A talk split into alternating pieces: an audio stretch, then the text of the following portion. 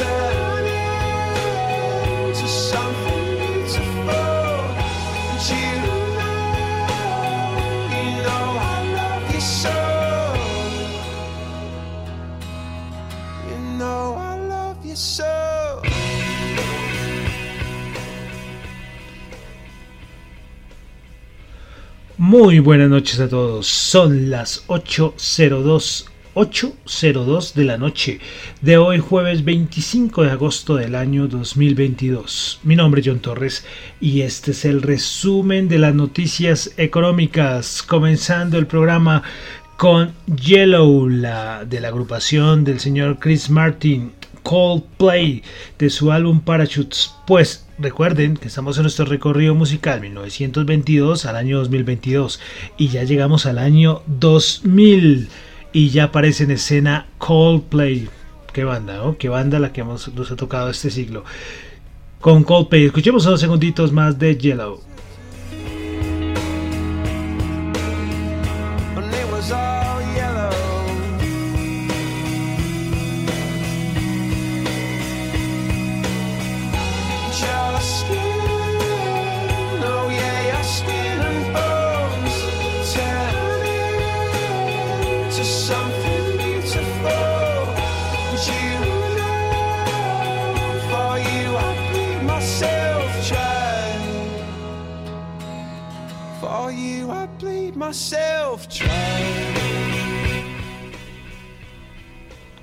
Bueno, entonces, mientras que de fondo, ahí dejamos de cortinilla a Coldplay, pues quiero saludar a los que me están escuchando en este momento en vivo en Radio Dato Economía, en la aplicación o en la aplicación eh, que está para Android o para iOS que se llama Feno Radio.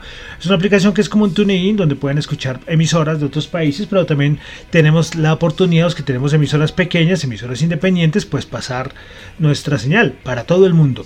Bueno, también quiero saludar a los que me escuchan en el podcast. Muchísimas gracias. que me escuchan en Spotify. No olviden calificarlos. Que escuchan en Apple Podcast también.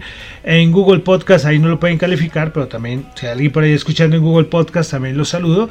Y en la aplicación de streaming descentralizado Tita TV. Bueno, entonces vamos a comenzar con el resumen de las noticias económicas del día de hoy, jueves 25 de agosto. Bueno, recordándoles que lo que yo comento acá son solamente opiniones personales, no es para nada ninguna recomendación de inversión. Bueno, entonces vamos a comenzar. Listo, comenzamos como siempre con Asia. Y es que recordemos que China lleva unas semanas el Banco Central chino haciendo movidas a nivel de política monetaria para ver si anima un poquito la, economía. Pues bueno, eh, recordemos que ya más o menos el objetivo del Banco, Banco Central chino, el gobierno chino, es inyectar más o menos un billón de yuanes, es decir, eso quiere decir más o menos como 146 mil millones de dólares, con el fin de eh, ayudar a la financiación a nivel del gasto en infraestructura para intentar reforzar la economía y contrarrestar el daño derivado por lo del COVID. Bueno, pues el día de hoy el Consejo de Estado eh, presentó un paquete que de, un paquete de política monetaria más o menos de 19 puntos que incluye otros 300 mil millones de yuanes eh, que, los banques, que los bancos estatales podrán invertir en proyectos de infraestructura. Entonces, el Banco Central chino inyectando mucho dinero a la economía para ver si, como les digo, eh, dinamizar un poco, darle un empujoncito a la economía. Bueno, eh, bueno, más cositas de China y es que la embajada china en Washington, un portavoz de la embajada china en Washington dijo que la visita a Taiwán del senador estadounidense Blackburn demuestra que Estados Unidos no desea la estabilidad a través del estrecho de Taiwán y está interfiriendo en los asuntos internos chinos. Es que ahora, cada, o sea, ¿te acuerdan cuando era una amenaza? Por favor, Nancy Pelosi ni se atreva a venir a Taiwán, decían los chinos. Fue Pelosi, cogió, bien, hubo un poquito ahí como de, complicaciones, pero, pero, pero bueno, fue allá y después han ido yo no sé cuántos más políticos estadounidenses allá, entonces ya como que no toman en serio a China, pero bueno, siempre diré que yo siempre estoy ahí, ahí mirando de reojo lo que pasa en esa zona del mundo. Bueno, en Japón tuvimos el Índice de Tokio de inflación del mes de agosto 2.9% cuando se esperaba el 2.7%. Recordemos que el anterior fue el 2.5%. Entonces 2.9% el dato interanual. En Corea del Sur tuvimos índice del precios del productor. Se esperaba, no tengo el esperado. El anterior 9.9 y este bajó 9.2%. El dato mensual subió con 0.3%. El Banco de Corea hoy estableció sus nuevas estimaciones de inflación para el año 2022. En mayo, el Banco Central de Corea veía la inflación en Corea del Sur en 4 en 4.5%, ya ahora la ubica en 5.2% respecto al Producto Interno Bruto del 2022, el Banco de Corea reduce en un puntico, en 0.1 puntos porcentuales el dato de su estimación de Producto Interno Bruto. Su anterior estimación era 2.7% y el Banco de Corea dice que Corea del Sur va a crecer 2.6% en el 2022. Pasamos a Europa. Tuvimos dato de Producto Interno Bruto en Alemania. El dato mensual, eh, perdón, trimestral, perdón, se esperaba 0.0% y terminó en 0.1% a celebrar. Y verdad se celebró, porque hasta pensaban que podía salir negativo. Pues ahí está aguantando. El dato interanual ya se ubica en 1.7%. Bueno, también tuvimos el dato del Instituto Alemán IFO en Alemania. Pues bueno, a nivel de cómo está el aspecto, el contexto de los negocios, se esperaba una puntuación de 86.8, anterior 88.6 y quedó en 88.5, también mejor a lo esperado.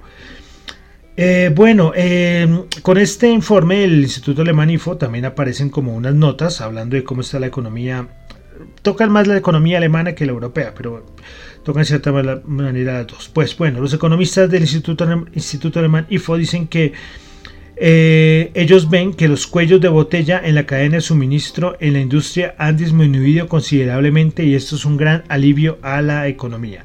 Y esto sí es totalmente cierto, ¿eh? a nivel mundial em, se ha superado, se ha superado todo esto los cuellos de botella. Bueno, en Europa, continuamos en Europa y es que tuvimos las minutas del Banco Central Europeo en la última reunión. Pues bueno, resaltamos en las minutas que varios miembros acordaron perdón, los miembros del Banco Central Europeo acordaron que era apropiado tomar medidas adicionales en camino en la normalización de la política monetaria, que los riesgos de inflación de mediano plazo también han aumentado. Un gran número de miembros estuvo de acuerdo que era apropiado aumentar las tasas de interés clave en 50 puntos básicos. Ojo, no fue mayoría. Solamente una parte estuvo a favor de 50 puntos básicos. Me imagino no, que habrá algunos que habrán votado por mucho más. Es que el Banco Central Europeo está un poco quedado, ¿no? Hasta ahora comenzó en sus subidas de tasas. Eh, bueno, del Banco Central Europeo hoy eh, Christine Lagarde dio como una entrevista. Eh, no, creo que cuál es, a dónde fue que dio la entrevista, se me, perdió acá la, la, fuente. Pero bueno, Christine Lagarde, la presidenta del Banco Central Europeo, dio una entrevista y voy a resaltar dos cositas. Primera, dijo que no estaba a favor de la desglobalización, sino que lo que está ocurriendo es una neoglobalización basada en principios distintos a eh, basada en principios distintos y que va a llevar a que cada vez todo sea más barato y más rápido. Yo les había comentado alguna vez he tocado el tema acá que con todo lo que está pasando con la guerra de, Rusia y Ucrania, lo que está pasando en China, lo que está pasando en Oriente Próximo, bueno, eh, la globalización donde todos los países se comunicaban, importaban, exportaban libremente, bueno, era el, libre mercado, ¿no? Ahora con, esto de las que están formando como esos grupitos, esos pequeños bloques, eh, algunos países van a, van a sufrir a la hora de importar algunas cosas, algunos materiales, porque, porque claro, hay un montón de barreras, sea la guerra, sea que este es enemigo, sea que este no es más mi socio comercial, entonces claro, esto va en contra de la globalización. Pero bueno, Christine Lagarde dice que no, que ya no dice nada de desglobalización, sino es una neoglobalización. la neoglobalización creo que no debería llamarse globalización. Pero bueno, también Christine Lagarde dijo que eh, no se puede confiar exclusivamente en las proyecciones proporcionadas por nuestros modelos y que los cuales van a tener que ser revisados ya que la inflación se ve que está creciendo eh, al alza durante los últimos meses. Entonces ella ve que esos modelos que tienen no les están funcionando. Hasta ahora se dieron cuenta. Eh, bueno, bueno, yo no sé cuántos, así como critica a la Reserva Federal, el Banco Central Europeo, pues, pues no es que lo está haciendo tan bien, ¿no? Bueno, dejamos Europa, vamos a pasar ya a Norteamérica, comenzamos en Estados Unidos. Eh, tuvimos la revisión del dato del Producto Interno Bruto que tuvimos hace unas semanas. Pues recuerden que salió en 0,9, una caída del 0,9. Se esperaba una caída del 0,7 y la revisión del Producto Interno Bruto trimestral del segundo trimestre quedó en menos 0,6%. Hablando de Producto Interno Bruto, la Fed de Atlanta sacó de nuevo su estimación del tercer trimestre. El anterior dato había sido 1.6 y ahora lo ubicó en más 1.4%. Más datos macro en Estados Unidos, el subsidio de desempleo, dato semanal, se esperaban 252 mil, quedó en 243 mil. Los continuos esperaban 1.441.000 y bajó a 1.415.000. Eh, dato de ventas de viviendas pendientes, los pending homes, eh, bueno, creo que ni siquiera eso se podría traducir como pendientes. ¿eh? Mejor digámoslo en inglés, pending, pending homes. Sí, es que eso son unas casas que, fueron vendidas, pero como que ya fueron pagadas, pero que no están escrituradas. Yo siempre les digo que esto es un poco, pero bueno, un, medio complejo. No, no es que sea tan complejo, pero, pero sí es un poco diferente. ¿no? Pero bueno, el dato mensual se ubicó, se esperaba una caída del 2,6 eh, y esto fue una caída del 1%. Bienes duraderos en Estados Unidos. En los pedidos de bienes duraderos se, esperaba 0.8, anterior 2, y ese terminó en 0%. 0%. Un dato pues no tan bueno. Eh, consumo personal en Estados Unidos se esperaba el 1.5%, anterior 1% y quedó en el 1.5%. El PSE, el core eh, se esperaba 4.4%, terminó en 4.4%. Dato importante también es el del PSE. Bueno, eh, mañana tenemos el gran día. Ahorita ya están reunidos, creo que ya varios miembros de la FED en Jackson Hall, hablando, dialogando, pasándola bueno. Eh, y de todas maneras, seguimos eh, escuchando y viendo las declaraciones de varios miembros de la Reserva Federal. Eh, George, creo que fue George la que comenzó el día muy negativa, dijo que hasta podíamos tener subida de tasas por encima del 4%.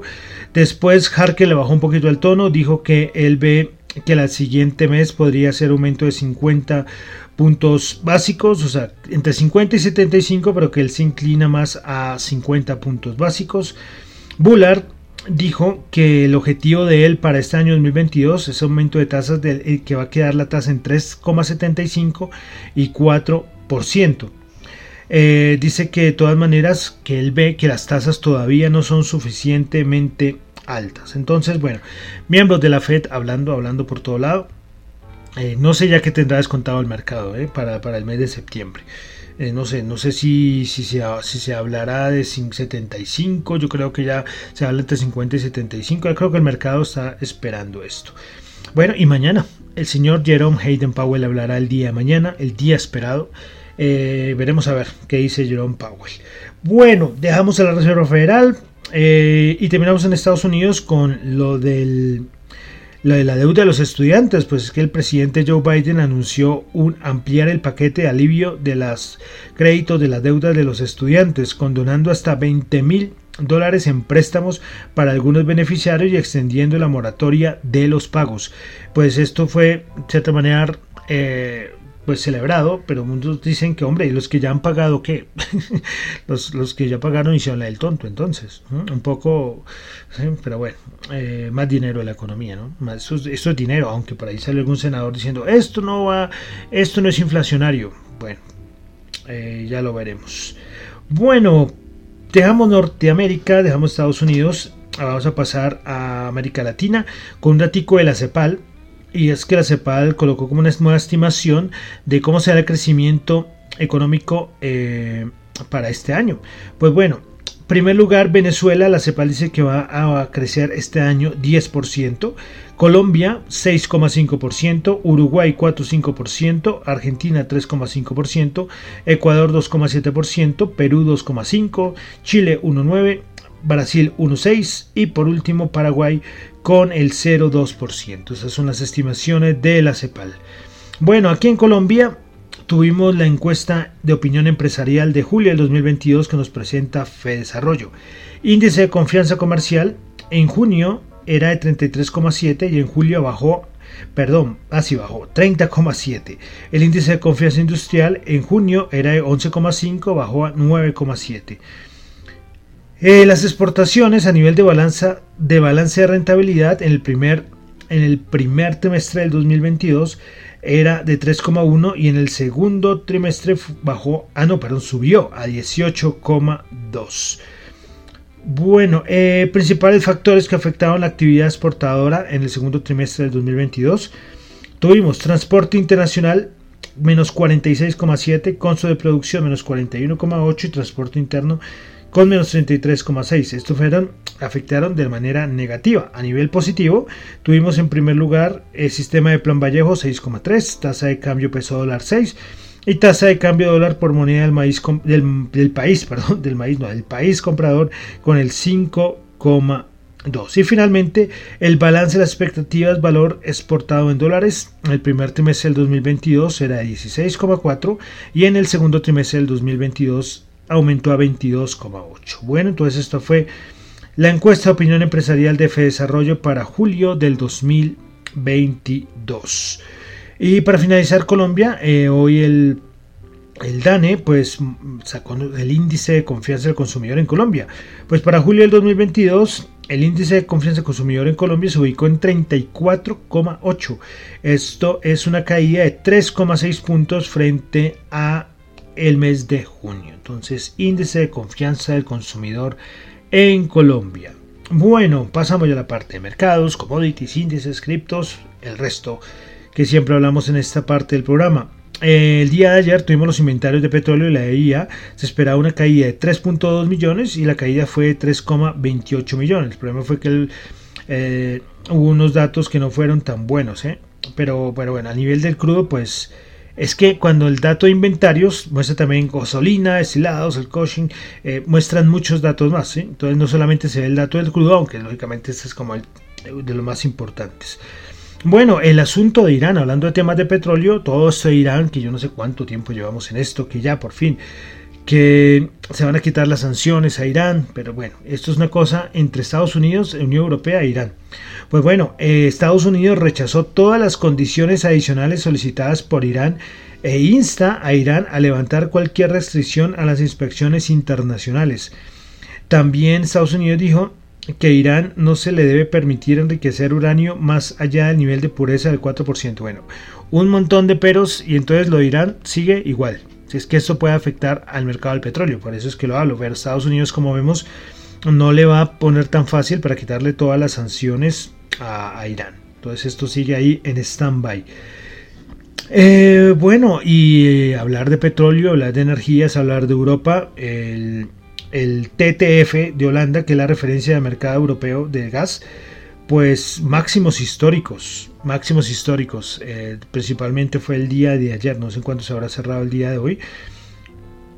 y bueno, es que hay mucha preocupación. En Europa están muy preocupados porque se viene el invierno y porque Rusia, pues siempre les he dicho, los tiene Rusia hace lo que quiere con Europa a nivel de lo del gas. Recordemos que eh, la semana pasada Gazprom anunció que a finales de agosto va a interrumpir el flujo del gasoducto de Nord Stream 1. Eh, Rusia dice que solo lo va a hacer por tres días. Preocupación excesiva, eh, preocupación, preocupación en toda Europa. Qué error, ¿no? Esto de la transición energética. había esta muchacha, Greta, no me acuerdo qué, con sus discursos por toda Europa. ¿Se acuerdan? esos discursos ambientalistas y parte de Europa le comió el cuento no solamente a ella sino a todos los ambientalistas y entonces quedaron eh, dependiendo solo de Rusia y Rusia ahora cogió y miren los tiene ahí sufriendo, sufriendo, y esto es una cosa que afecta todo. Lo que habla ahorita el Banco Central Europeo, aspectos de la inflación por culpa de la energía, recesión en Europa, posiblemente culpa de la energía, eh, y todo esto lleva a un euro más débil, ¿no? Entonces, eh, difícil la situación en Europa. Bueno, más cositas y es que hoy Sony anunció la subida de precio de su PlayStation 5. Eh, la subida tendrá efecto inmediato eh, y todo se debe a que eh, Sony dice que es por la elevada tasa de inflación mundial. Bueno, entonces a nivel de euros, en la PlayStation hay, dos tipos de modelos, ¿no? Una que lee disco y otra que es 100% digital. Pues bueno, la, con lector de discos pasa de 499 euros a 549, o bueno, de 500 a 550 euros, y la edición digital pasa de 400 a 450 euros. Bueno, eh, más cositas. Ahora vamos a pasar aquí a Colombia. Recordemos que ya eh, se sabía de la reunión, la convocatoria de reunión de accionistas eh, por parte del grupo Asura. Pues bueno, la reunión eh, duró más o menos como tres horas y, fue calientita, ¿eh? estuvo calientita la, reunión, eh, se sacaron trapitos al sol entre, entre accionistas, socios, ahí lógicamente está Gilinski, entonces que estuvo, estuvo complicado. el señor, pues, la, la mayor tensión fue cuando el abogado Fernando Rodas cuestionó la participación de la familia Gilinski como accionistas de la empresa por estar involucrado en la investigación de los Pandora Papers. Recuerda esa investigación de hace, eso fue el 2021, eso fue el año pasado. Sí, entonces, como digo, se dieron de lado y lado. Eh, de todas maneras, no hubo, o sea, van a hacer como una otra revisión a nivel de, de, unos puntos contables. Recuerden que todo esto se dio es porque en los estados financieros había unas notas un poco dudosas para Gilinski. Entonces por eso citó esta reunión extraordinaria, pero que estuvo la cosa eh, movidita, ¿no? Movidita la reunión de accionistas de Grupo Sura. Bueno, eh, y otra cosita fue lo de Ecopetrol, que el día de ayer Moody's pues sacó un informe de Ecopetrol, afirmó las calificaciones senior no garantizadas BA3 de Ecopetrol, pero alertó que hay factores de la compañía que le generan preocupaciones a cara al futuro. Eh, pues bueno, las calificaciones senior eh, estuvieron, eh, estuvieron bajo la misma calificación, pero a ver, a ver un momentico, listo acá. Pero la evaluación crediticia base, la BCA, eh, la bajó a BA3. Sí, son diferentes, eh, son diferentes. Lógicamente la, principal el, sí estuvo igual, pero la otra calificación, eh, sí, la otra calificación sí la bajaron a BA3. Entonces, bueno, eh, Moody's también hizo unas anotaciones, como les digo, que hay factores que le generan preocupación a cara del futuro para, para Moody's sobre Ecopetrol, asuntos de riesgo político, bueno, son varios punticos ahí. Rara resaltar, lo traigo es porque la importancia que tiene Ecopetrol para Colombia y para el mercado de renta variable colombiano. Bueno, entonces ya vamos a pasar a qué pasó en los mercados. Ayer no hice programa, pero nada, o sea, ayer y hoy han sido días, pues sí, unas pequeñas subidas, hoy de pronto una subida más importante, los índices de Estados Unidos, pero todo está preparado para mañana, todo está preparado para mañana. Eh, mañana Jerome Powell, vamos a ver qué dice. Eh, Jerome Powell, pues vamos, es, que yo no sé, Jerome Powell, como siempre he dicho, que es que como que quiere transmitir una cosa, dice otra, se pone como un poco nervioso, le hace unas preguntas y es que es difícil, ser ese cargo de Jerome Powell es difícil. Y todavía, aunque ya lleva varios años en el puesto, todavía no, todavía no le coge el, ritmo a ser presidente de la Reserva Federal. Pero sea lo que sea, mañana, mañana será un día importante. Los hedge funds, los, hedge funds están muy cortos desde desde muy arriba están cortos. Eh, y entonces, ¿qué se espera? Y es que Jerome Powell tiene que ser muy hawkish, es decir, muy halcón. Yo ya les he explicado muchas veces esto. No sé, que diga que puede nombrar aumento de tasas de 75 100 puntos básicos, que no va a volver a haber bajada de tasas. Mejor dicho, un discurso muy, muy hawkish para asustar al, mercado y para que esto caiga. Pero si no, ojo, ojo, ojo, ojo, porque si no, un, un, un discurso como se espera o un poquito más suavecito, eh, un poquito dovish, no sé qué van a hacer todo ese montón de cortos. ¿eh? Y el mercado está esperando. Hoy en la madrugada, yo estaba por ahí despierto, hora colombiana, y hubo un movimiento rarísimo. Ustedes pueden coger la gráfica eh, en las horas de la mañana, la madrugada, hora del hemisferio occidental. Ustedes ven un movimiento rarísimo, no se sabe qué fue.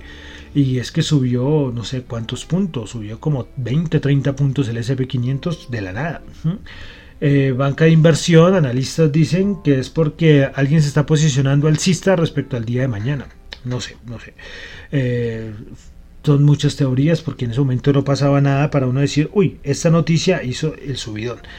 Pero bueno, entonces, el día de mañana será importante. Toda la semana. Recuerden cuando les hablé el día lunes. Es que el día importante es mañana. Esos días son como de esperar y estar ahí. Por eso, una de las razones por la cual no hice programa ayer. Porque yo ¿para qué? Había casi noticias y para resaltar. Y sabiendo que el día importante es mañana viernes. Entonces, a ver qué dice el señor Jerome Hayden Powell el día de mañana. Bueno, er, una cosita antes de ir a cómo cerraron los índices de Estados Unidos, y es que el Fundstrat, Bloomberg y la CN, CNBC sacaron como una, una encuesta de preguntándole a la banca de inversión cómo veía, cómo veía el, al SP500 para finalizar el, el año. Entonces, eh, voy a dar a los más alcistas. JP Morgan dice que el SP500, JP Morgan lo más alcista no importa que el mercado caiga 30%, JP Morgan siempre va a ser alcista. JP Morgan dice que el mercado, el SP500, va a cerrar a final de año en 4.900 puntos. Eh, Oppenheimer en 4.850. BMO 4.800. El Dutchman en 4.750 y Barclays en 4.500. Los peores, los más negativos.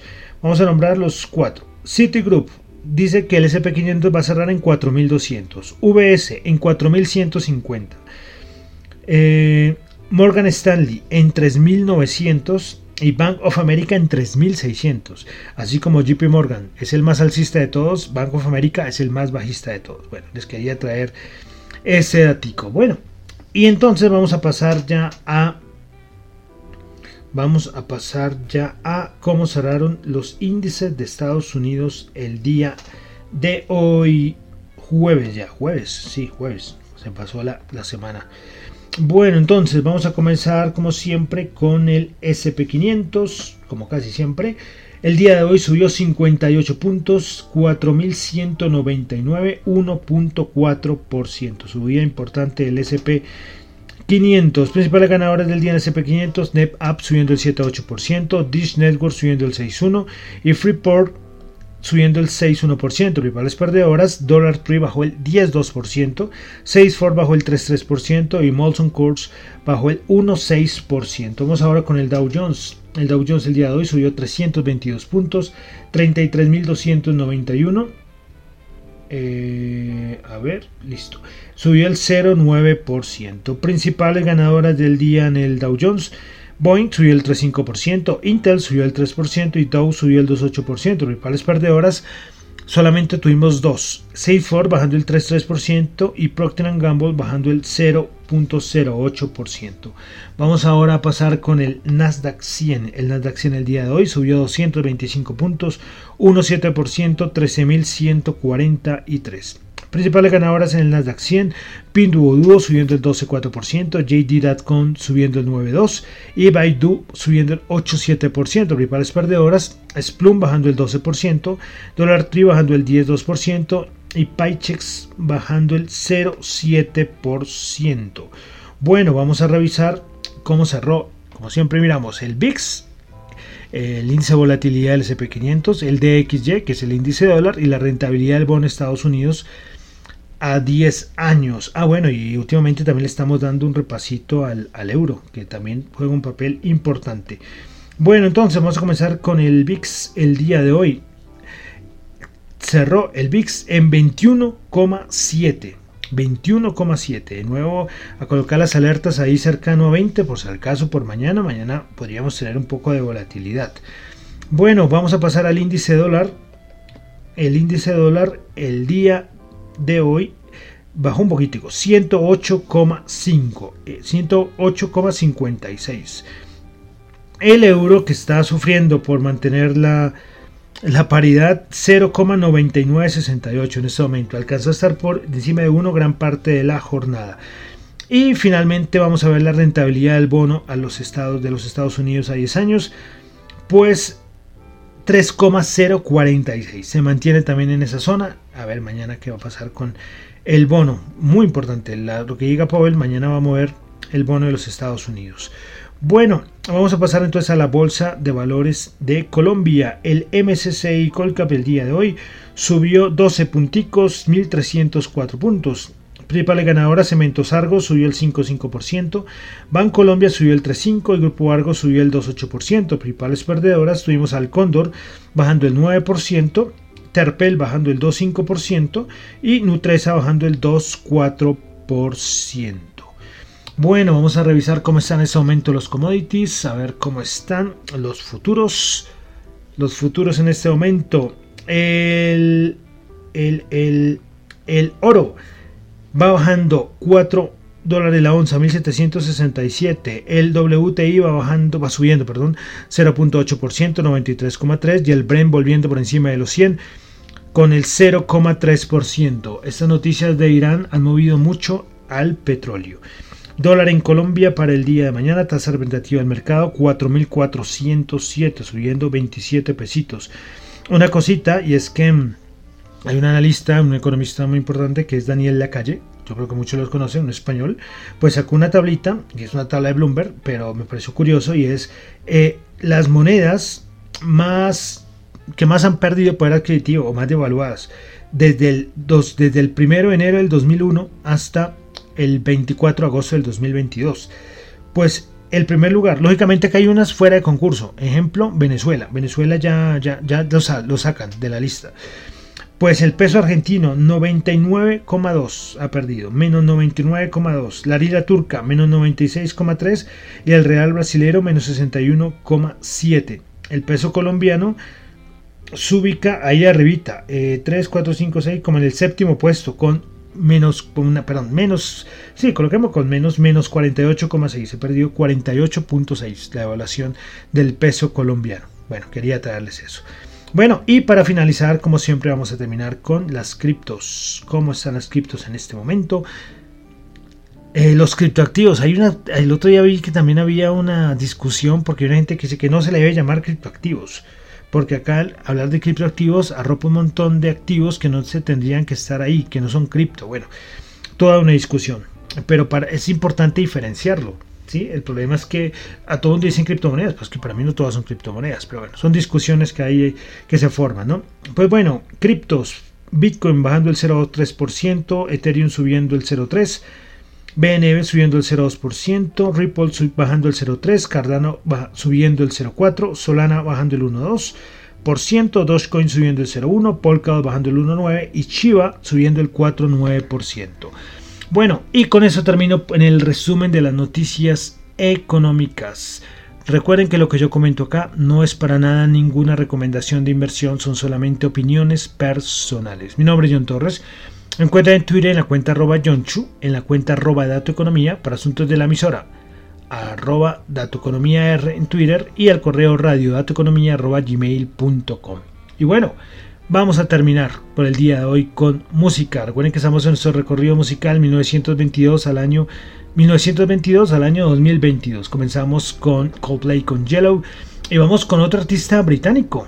Pues vamos a terminar con el señor Robbie Williams con su canción Better Man. Muchísimas gracias.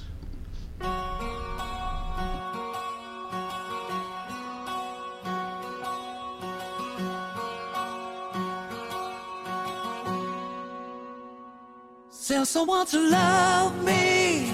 I need to rest in arms.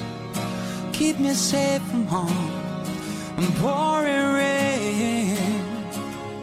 Give me endless summer.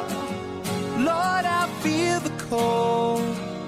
Feel I'm getting old before my time. As my soul heals the shame. I will grow through this pain. Lord, I'm doing be a better man.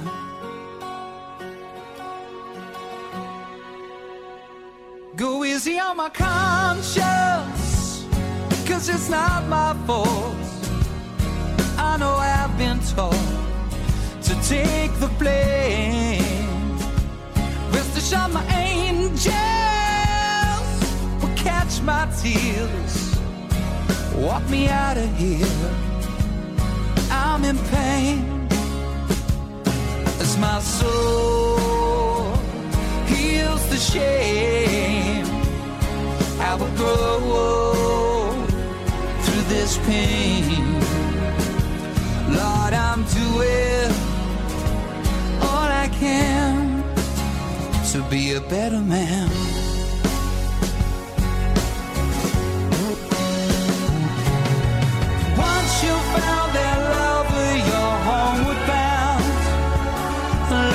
Is all around. Love is all around. Islands out here falling on stony ground, but love is all around. Tell someone to love me. I need to rest in arms. Keep me safe from harm pouring